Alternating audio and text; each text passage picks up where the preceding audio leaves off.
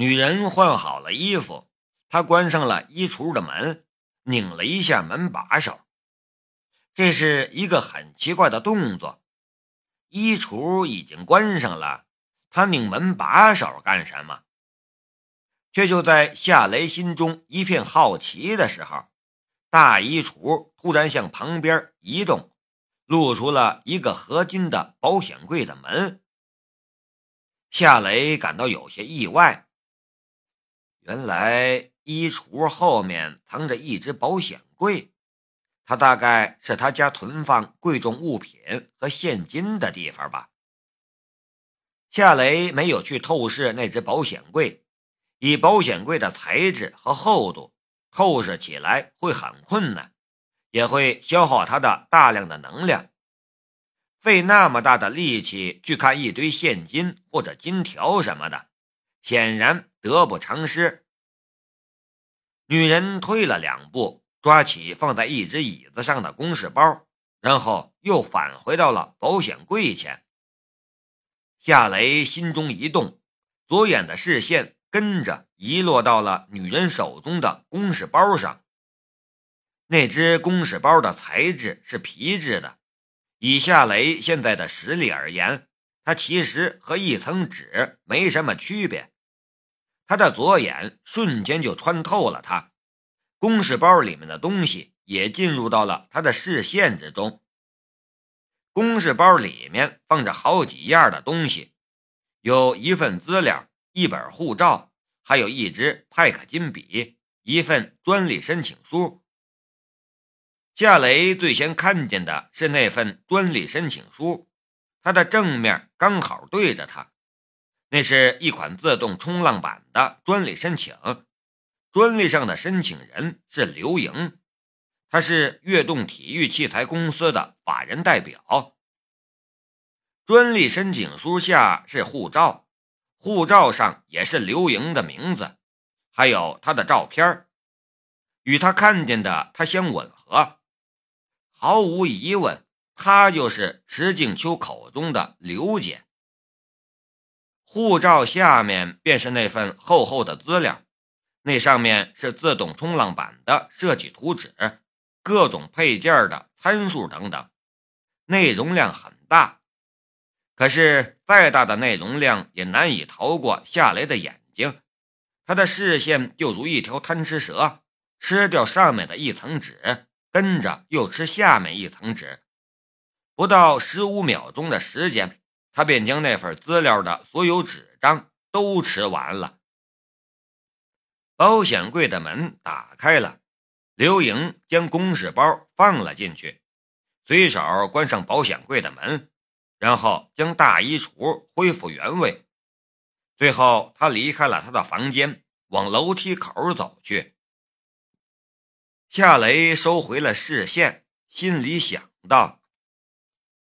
原来刘莹向池静秋定制的零件是用在自动冲浪板上的。这种冲浪板有电力驱动，即便是在无风的水域也可于自由翱翔，市场前景肯定好得很。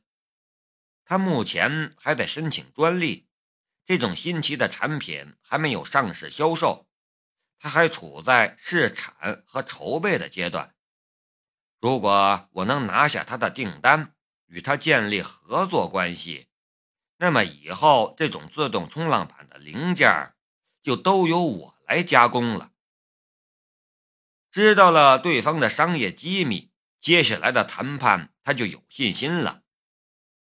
他伸手按了一下门铃，然后静静的等着。保姆打开了门，他警惕的看着夏雷。请问你找谁？夏雷面带微笑，很有礼貌的道：“我找刘总。”保姆没有让开路。请问你是谁？有预约吗？夏雷说道：“刚才我给刘总打过电话，他让我来这里找他，麻烦你通报一声。”这时，刘莹的声音从客厅里传了出来。让他进来吧。保姆跟着从鞋柜里拿出了一双塑料鞋套，递给夏雷。夏雷将鞋套套在了鞋子上，然后提着包走了进去。刘莹打量了夏雷一眼，然后说道：“请坐。”刘总，真是不好意思，打扰了。夏雷主动伸出双手，想与刘莹握手。刘莹却没有伸出手与夏雷握手，只是淡淡的说道：“这个就免了吧，我刚涂了护手霜，不方便。你坐吧。”夏雷有些尴尬的收回了手，坐到了刘莹的对面。在刘莹看来，夏雷不过是池静秋的一个手下跑腿的，他根本就没有必要。放低身段与他谈事儿，不握手，甚至连一杯水都没让保姆给夏雷倒。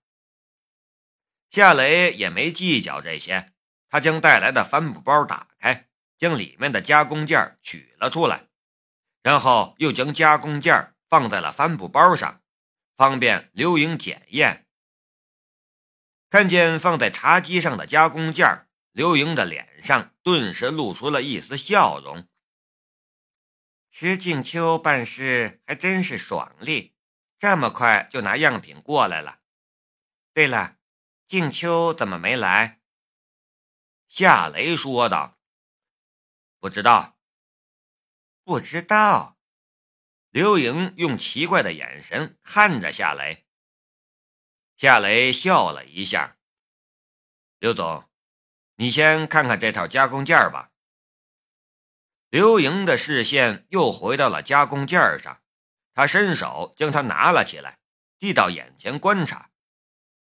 夏雷跟着又从帆布包里掏出了一张打印纸和一支千分尺，递到了刘莹的面前，一边说道：“刘总，这是按照你的要求加工出来的，无论是材料。”还是精度都满足你的要求，你现在就可以简单的测一下。如果你觉得千分尺测不准，你可以让贵公司的行家来检验，我保证它的质量是没有任何问题的。”刘莹说道。“机械加工我多少懂一点，这零件不错，应该没什么问题。对了，这是谁加工的？”夏雷说道：“是我，是你。”刘莹的视线落在了夏雷的脸上，眼神里有些惊讶的意味。“你这么年轻，不可能吧？”夏雷说道：“这确实是我加工的。如果你不相信，你可以去我工作室，我可以为你再做一次。”等等，刘莹打断了夏雷的话。石静秋说他有个朋友很厉害，他说的就是你吧？夏雷点了一下头。他说的就是我，我叫夏雷，我的工作室名叫雷马工作室，我为东方重工加工过非常重要的高精密加工件。我也为比奇汽车公司加工过零件，我们的质量和信誉都是很有保证的。刘莹直直的看着夏雷，半晌后突然又笑了。我明白了，我找池静秋下单，池静秋找你加工，你绕开池静秋来我这里，想直接与我签合同，是这样吗？夏雷也笑了一下。你给三百一，他给我二百六，完成订单之后还要抽我百分之八的成。我和我的工人累死累活也赚不了他那么多钱，所以，我干嘛不直接找你谈呢？刘总，你是一个很聪明的人，你应该能理解我为什么这么做。小兄弟。你这样做可不好，不合规矩。怎么个不合规矩？我找池静秋下单，他在这笔生意中扮演着一个代理商的角色。你要挣钱，你只能从他那里挣钱，而不是我这里。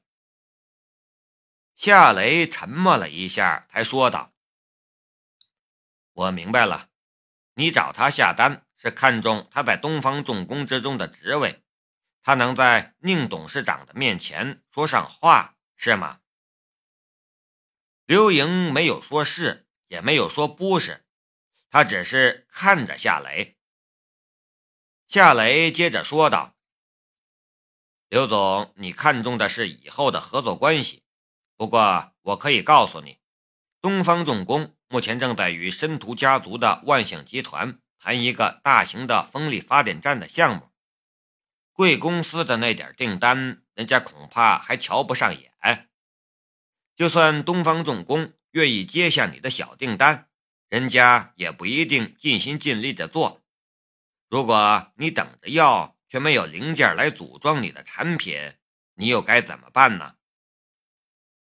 刘莹的眼神有些犹豫了，夏雷又说道：“我们不一样，我们有技术，有人才，我们是一个新兴的团队，我们刚好满足你们的需求。其实就你们那个产品而言，所有的零件都可以在我们那里加工。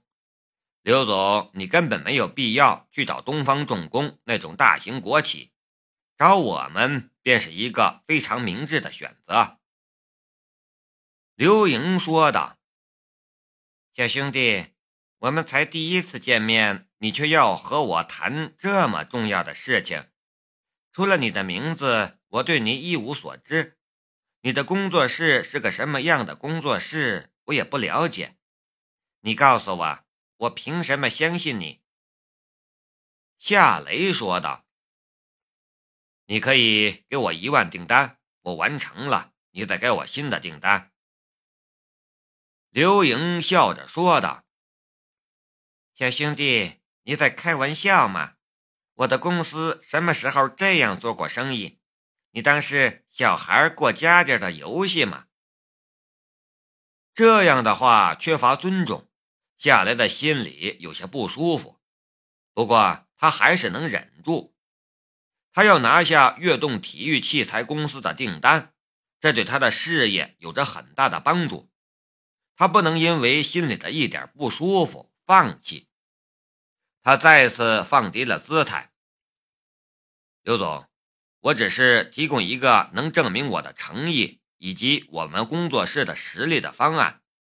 你如果不满意，我会提供别的方案，你再考虑考虑吧。我们合作的话。其实是一个双赢的局面。这样吧，我给池景秋打个电话，我和他谈谈，然后再答复你，好不好？刘莹将夏雷亲自加工的零件放回到了帆布包上，连带千分尺和夏雷打印的那张资料一起推到了夏雷的面前。这是要送客的意思了。说是联系了池静秋之后答复，可他连夏雷的联系方式都懒得问一下，他的态度其实已经很鲜明了，他是不会和夏雷这样的小人物合作的。夏雷慢吞吞地收起了加工件，站了起来。那就这样吧，再见，刘总。嗯，不送了。刘莹淡淡的应了一声，然后起身向玩玩具的小孩走去。哎呦，妈妈的宝贝儿，来妈妈这里，让妈妈抱一抱。小孩回头看了刘莹一眼，跟着又埋头去玩他的变形金刚了。夏雷走了两步，便停了下来，他掏出手机，胡乱拨了一个号。然后就着手机说道：“喂，小安呐，你马上联系那家体育器材公司，你跟他们说，我有一个很好的创意要给他们，不过他们的零件得由我们来做。”手机里其实没有马小安的声音，只有系统提示空号的声音，却就是这个电话。刚刚走到儿子身边的刘莹。忽然转过身来，直直的看着夏雷。夏雷接着说道：“什么创意？自动冲浪板？这创意够厉害吧？告诉他们，我手里还有一件已经加工好的传动零件。呃，好的，好的，我马上回来。”说完，夏雷假装挂断电话，连看都不看刘莹一眼，大步就往门口走去。等等！刘莹忽然跑了过来，挡住了夏雷的路。夏雷皱着眉头看着他：“你想干什么？”刚才他低声下气求刘莹合作。现在他却连刘总都懒得叫一声了。你不能走，刘莹很紧张的样子。有些话你得说清楚才能走。夏雷冷笑了一声：“笑话，我又不是你的犯人，也不是你的下属，我有必要给你解释什么吗？”你，刘莹顿时气结当场。曾几何时，他堂堂刘总受过这样的气呀！我是北水玉川生，我在喜马拉雅等你。